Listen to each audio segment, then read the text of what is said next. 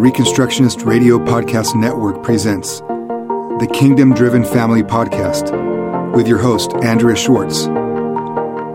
This podcast will equip and empower you to help advance Christ's kingdom through God's primary institution, the family, building a home that serves Christ and His kingdom.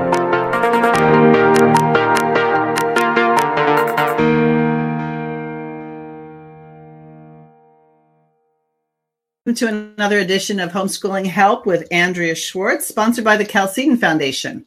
And as usual, I am joined by my co host, Nancy Wilk. And Good as morning. we said before, hey there, as we've said before, neither one of us are actively homeschooling children at this point, but we both have our hands in the mix.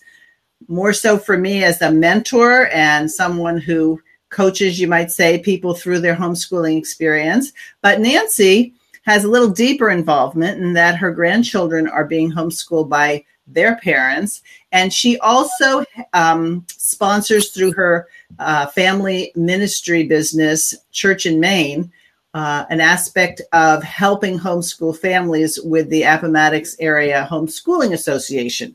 And that's why um, I always rely on Nancy to bring the questions that are coming her way.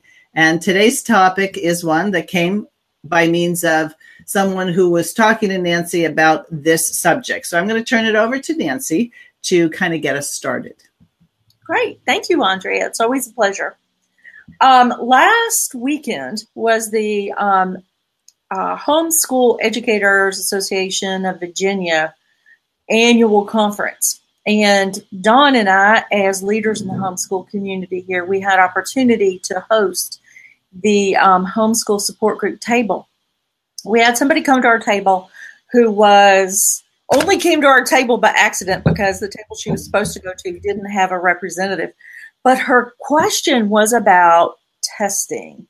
So in her state of uh, Maryland, it was not required that they test, but she thought, you know, homeschoolers do great.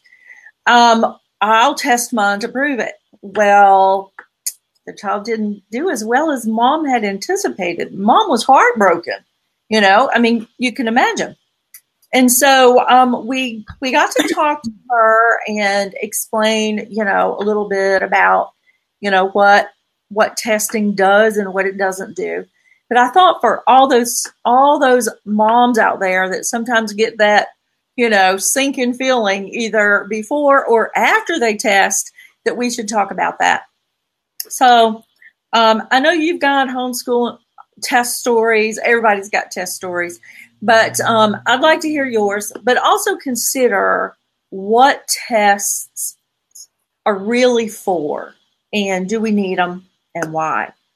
So there we Okay. go, Andrea. Let's go. Right.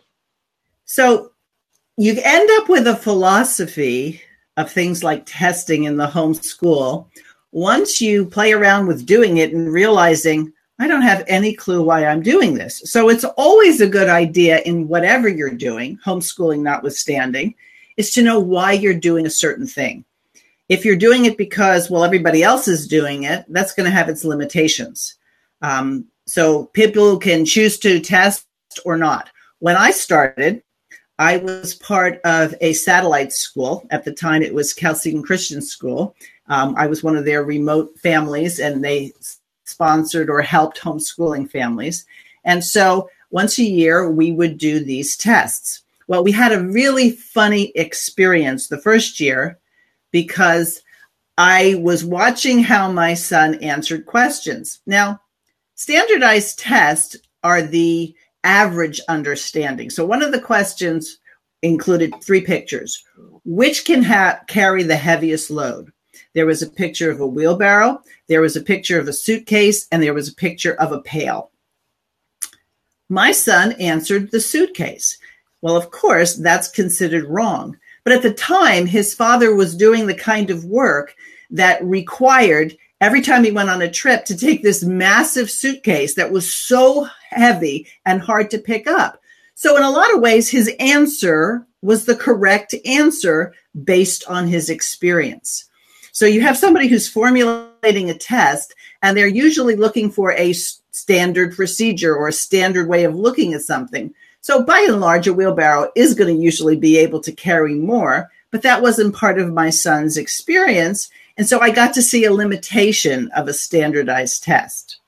Mm-hmm. So if yeah. yeah, excuse me, if a kid lives in an apartment complex in New York, he might not have ever even seen a wheelbarrow to know what that's about. Exactly. So when we look at our standardized tests, we have to have a context of who's formulating the test and what exactly are they measuring and by whose standard. Mm-hmm. The second funny testing story is when we started, as my son was older and my uh, next child, a daughter as well, they would get the results, and the results would be um, which percentile they were in. And sometimes it would give the grade level. And so it was post high school. Well, of course, at the time, my husband didn't understand how these things were done. And he was like, oh my goodness, our fourth and fifth grader, post high school, he can go to college. And I went, uh, not exactly. Um, post high school means he did as well as the average post high school student, which, if you think about it, in fourth grade, that's kind of sad in other words, that means that we have a bunch of people walking around who have graduated from high school and uh, they know as much as a fourth grader. As your so, fourth grader. Mm-hmm. Yeah. So it, as far as understanding even what the testing results mean, the fact that you might be in the 90th percentile, that means if every child tested, your child was in the top 10%. Okay. But if you don't understand the logic behind how this is being adjudicated, you might have a false sense of we're doing great or we're not doing great. Right. right. The third story, the third story is with my youngest and she was at an age where I was administering the test where it was okay to ask the questions and see how she did. Well, she was excited beyond belief. She was taking a test. This was great. And I don't think she got one answer right. So I can totally relate to the woman you talked to because I was like, oh my goodness, I've already taken two children through this grade level and my daughter is is failing abysmally. Well, at the time, like I said, we were part of Chalcedon Christian School, and I called up Darlene Rushdoony and I said, I'm such a failure. And she gave me this was, you know, the early mid 90s. Um, and she, she gave me the equivalent of chill out. Mm-hmm. I mean, really, are you that concerned what your five year old is doing? Look at this as an opportunity to evaluate yourself rather than evaluate the child. She says, whatever you do, if your daughter asks you how she did, don't make it about the results. Say, did you like taking the test? Oh, that was great. And realize that there was some work you had to do. So if I had to say one thing about testing, testing should be a reflection on the teacher rather than a reflection on the student. Right. And it also, we have to remember that any test only measures the material that's on it. It's only a measure of that material. And it doesn't measure things outside of that. Right. So, uh, you know, some some state, uh, well, every state has different laws and some of them require testing and some of them don't. So, um, and I, I think that there's different types of tests. Some of them measure that, that student's individual progress or achievement. Some of them might measure the um, how they compare to other students on their their grade level. But bear in mind, most of those students on their grade level are actually public school students, and those teachers have been teaching the material that's on the test. And your family might be busy doing something else instead of preparing for that specific test. Exactly. See, when you teach the test, what you're saying is there's a right answer to everything in life. Well, mm-hmm. we know that the standardized tests don't include knowledge of God's law. What's the fifth commandment? Um, what uh, you're supposed to do in the case of an emergency or how you view health and nutrition. And so it really is a very, very narrow set of testing elements. So they're going to test reading, they're going to test writing, they're going to test listening comprehension, math skills. All of those are fine. But if you put too much credence in the result as opposed to preparing your children for adult life, which is what education is all about, you might abandon the things that are truly most important. I mean, how sad is it, Nancy, that a lot of kids get to college, don't know how to do their own laundry, and can't uh, cook a meal? Right. You know, but pardon me, maybe that they can uh, diagram a sentence. Right. And maybe they cannot read as well as your fourth grader. Exactly. So that post high school result was indicative, excuse me, was indicative of the fact that my son and daughters were good readers. And right. by the way, the youngest eventually caught up and did just fine on those tests, but I didn't put the pressure on her or me that said, you know, we have to get a good grade here. Because quite frankly, the results ended up in a folder and no one else besides me ever cared.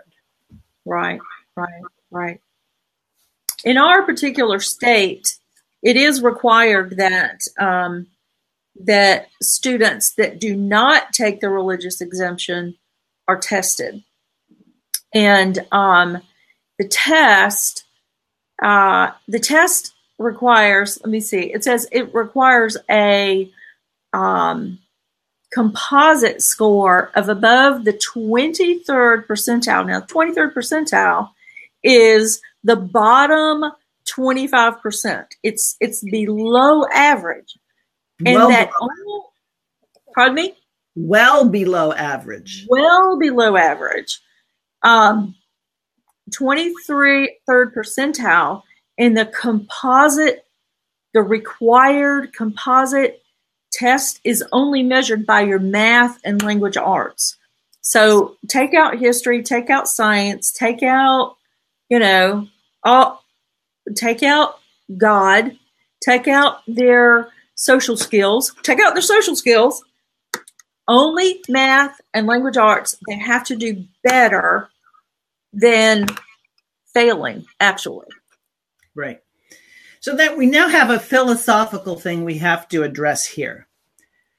Does God's law give the civil government the authority and jurisdiction to test people's academic knowledge? I think you could go through the Bible from cover to cover, back and forth, with an eye for answering that question, and you would find out it does not. The responsibility right. lies with the parents, lies with the family. And so when some bureaucrat decides that your son or daughter has to end up in, you know, at least in the low 25th percentile of other people who are tested, I would say that we're operating with an abysmal standard, one that's ungodly. And depending on the state and depending on the situation, you may have to go through the motions, but look at it as turning the other cheek and walking the extra mile rather than anything truly beneficial. Mm, right, right, right. Because if you don't take the religious exemption, you have to test. And so what we need to do is just say, I tested, and then put the paper in the file. Okay. So let me say this about the woman you spoke to a couple of weekends ago, and that okay. is she really does need a benchmark on how well she's doing. But if she doesn't have a mission statement in place, and we've talked about this before, if she doesn't have a way in which to measure how she's doing in terms of why she's homeschooling, then she's going to have to default to someone else's standards. And what happens is, and this you see this in the younger grades, they don't do as well in standardized testing because they haven't been sitting in a classroom situation, raising their hands, and you said being given the excuse me the test questions. But later on they do much better because they've read. Their vocabulary is so good. So by and large uh, homeschool students don't necessarily need to take all the sat prep classes because they don't have to uh, wonder about good vocabulary, they've read the classics. They're voracious readers usually. And so that's where they pick up their reading ability and their skills, not because we want to be good readers and pass the vocabulary portion of a standardized test, because their parents want them to know about life, know about history, know about science from a godly perspective. But if you really want to get an education, check out some of the questions on these standardized tests. They presuppose evolution, they presuppose socialism, they presuppose that. Uh, you know, uh, the white person is always oppressing the person of color. And you see, so those ideas infiltrate even into the questions. Mm. And so that's why I said don't put too much stock in how your children answer. Maybe they're getting the wrong answer, really means they have the right thinking. And that's a good thought. right. Right.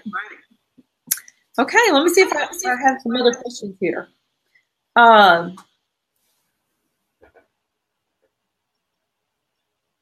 let me say this while you're looking. Okay. A really good, unthreatening way to evaluate your child, especially people who are involved in homeschool associations, be willing to let another homeschool mom have some time with your homeschool student asking questions seeing you know what sort of questions your student asks. Because i think it was sam blumenfeld who first told me this so i attribute it to him. Maybe he didn't make it up but you know how well somebody is learning not so much by the answers they give but by the questions they ask and so by having a conversation with a child you'll find out pretty well you know, do you read a lot? Is it a struggle for you? What's your favorite subject? Things like that. And then the other parent can come alongside and say, I think you need to focus a little bit more on this. In which case, it's non threatening. It's not you're a failure. Right. Because I've seen homeschool settings where the parents were musicians, the children were fabulous musicians, but maybe they weren't as good in math skills, which is kind of funny because in order to be a musician, you have to know math when you look at all the different notes and the time signatures, but sometimes the standardized textbook math isn't. So again, it goes back to what do the parents think is important? And uh, if you think geography is important, great. If you think spelling is important, great.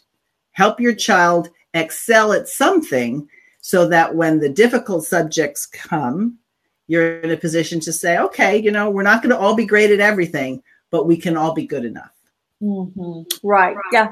So one of the things we wanted to talk about is how do you measure if your child or your family is growing in the nurture and admonition of the? Because we know that is the most important thing.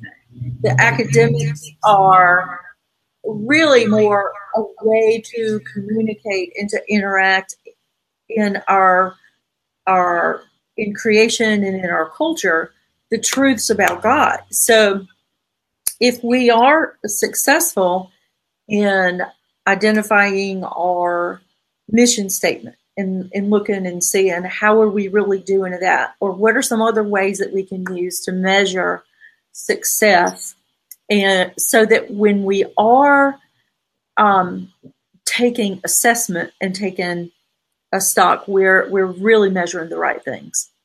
Okay. My husband had a phrase he loved. You must inspect what you expect. Okay. So you have the expectation that your child should understand certain things. So let's say you give your child a book to read. All right. Pretty soon in a homeschool setting, there's no way the teacher or the parent is going to be able to keep up with all the reading. Um, only in as much as kids can glom onto a book and they can just read it and whatever. So because I couldn't read all the books, dinner time or lunchtime was you've got to tell us what the story was. You have to tell us what it was about. And then I would ask questions. So for example, I remember Huckleberry Finn and Tom Sawyer. My daughter liked reading Mark Twain books. So she would tell us the story and everything else. And then I'd ask the question, so what do you think the author thinks about Christianity and Christians? oh, well, then she would talk about some of the caricatures he had of the pastor or the minister or whatever, and what was highlighted as a good thing and what was highlighted as a bad thing. Mm-hmm. If your child can't answer those kinds of questions in terms of a book or a story that's been read, it means that you have to go in and lay a foundation so that your child is thinking, okay, how does this story and the point of view that's being communicated relate to God's law? Right. So if the hero of the story steals all the time, then you have to evaluate it in terms of that. Mm-hmm. Yeah, because we want to look and see if these things that we're evaluating, whether it's um, you know the book or whether or not we test or what kind of extracurricular activities we get into, all those things. We're back again always to assessing what is it that we really are supposed to be doing here. And that's one of the things that we hope to do with Appomattox area family educators is to, you know, help moms see that what really just that, what are we supposed to be doing?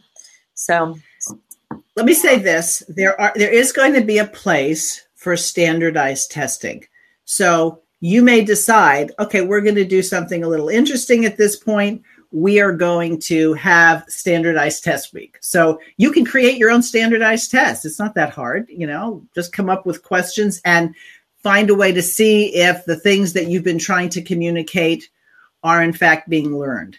Um, essay answers are also a great way to find out how well your child can communicate in writing and mm-hmm. what it is that your child thinks. So when I was teaching a homeschool co-op writing class, uh, the final assignment was I gave a, a bunch, like 10 different scenarios, of which the students had to pick three.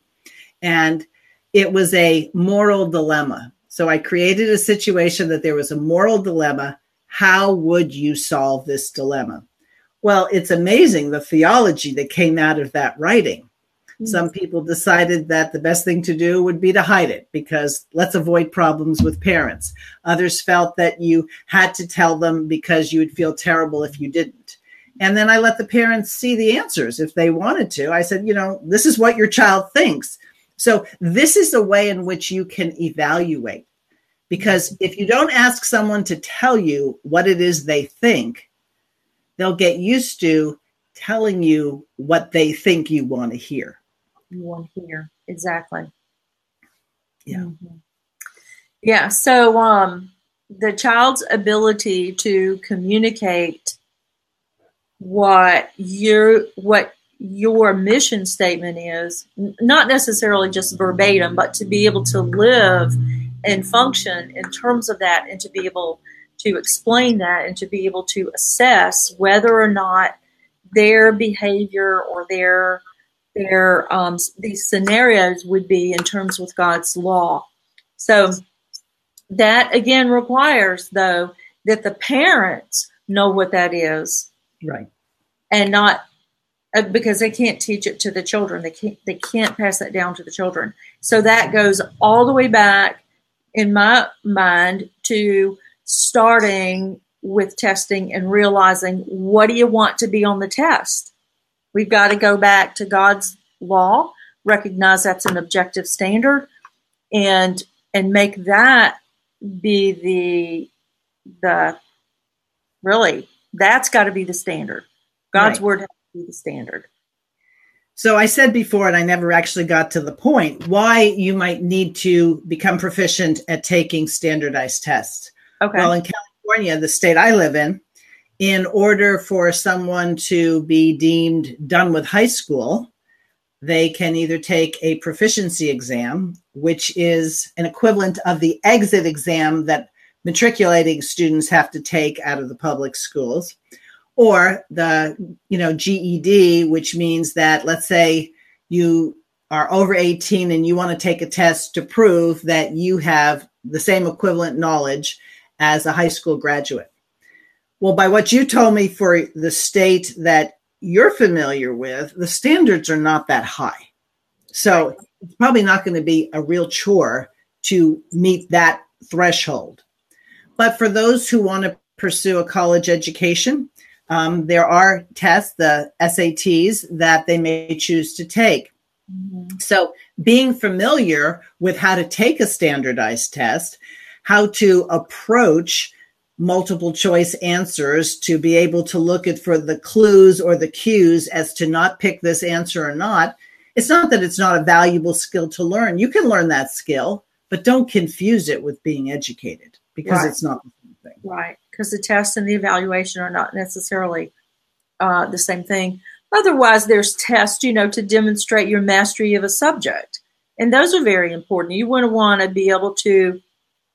Uh, you wouldn't hire a plumber if they had not demonstrated their mastery of that skill.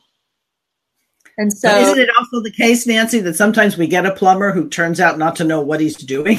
so it, it's not so much that we see all their credentials ahead of time. People prove themselves by how excellent they do their work.